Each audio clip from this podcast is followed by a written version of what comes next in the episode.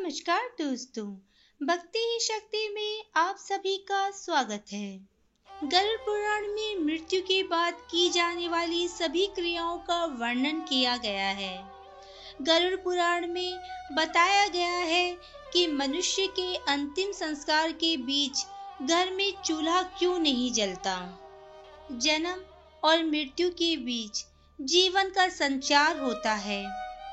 जैसे ही जीवन समाप्त होता है तो व्यक्ति की साँसें ठहर जाती है और वह मृत अवस्था में पहुँच जाता है। मृत्यु के पश्चात मनुष्य का सबसे आखिरी और अंतिम संस्कार हिंदू धर्म में ही किया जाता है।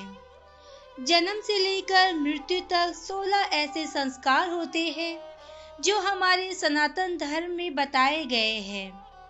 मरने के बाद अंतिम संस्कार किया जाता है। संस्कार चाहे कोई भी हो, हिंदू धर्म में विधि और विधान के साथ ही किया जाता है। गरुड़ पुराण भगवान विष्णु को समर्पित है, जिसमें मृत्यु के बाद की जाने वाली सभी क्रियाओं को बताया गया है। गरुड़ पुराण में ये बताया गया है कि जब किसी की मृत्यु हो जाती है तो मृतक का अंतिम संस्कार जब तक नहीं हो जाता, तब तक घर में चूल्हा नहीं जलाया जाता। ऐसा करने से मृत आत्मा को बहुत कष्ट पहुँचता है। माना जाता है कि भोजन का ग्रहण प्रसन्नचित होकर ही खाना चाहिए। लेकिन अगर घर में कोई व्यक्ति मृत हो गया है तो ऐसे में खुश कैसे रहा जा सकता है? अगर घर में कोई व्यक्ति भोजन करता है तो मृत आत्मा को कष्ट होता है। इसी वजह से गरुड़ पुराण में भोजन करना निषेध माना गया है। गरुड़ पुराण में बताया गया है कि जब किसी व्यक्ति की मृत्यु हो जाती है तो उसे देव तुल्य माना जाता है। उसे वैसा ही सम्मान दिया जाता है। उसकी सारी क्रियाएँ की जाती है।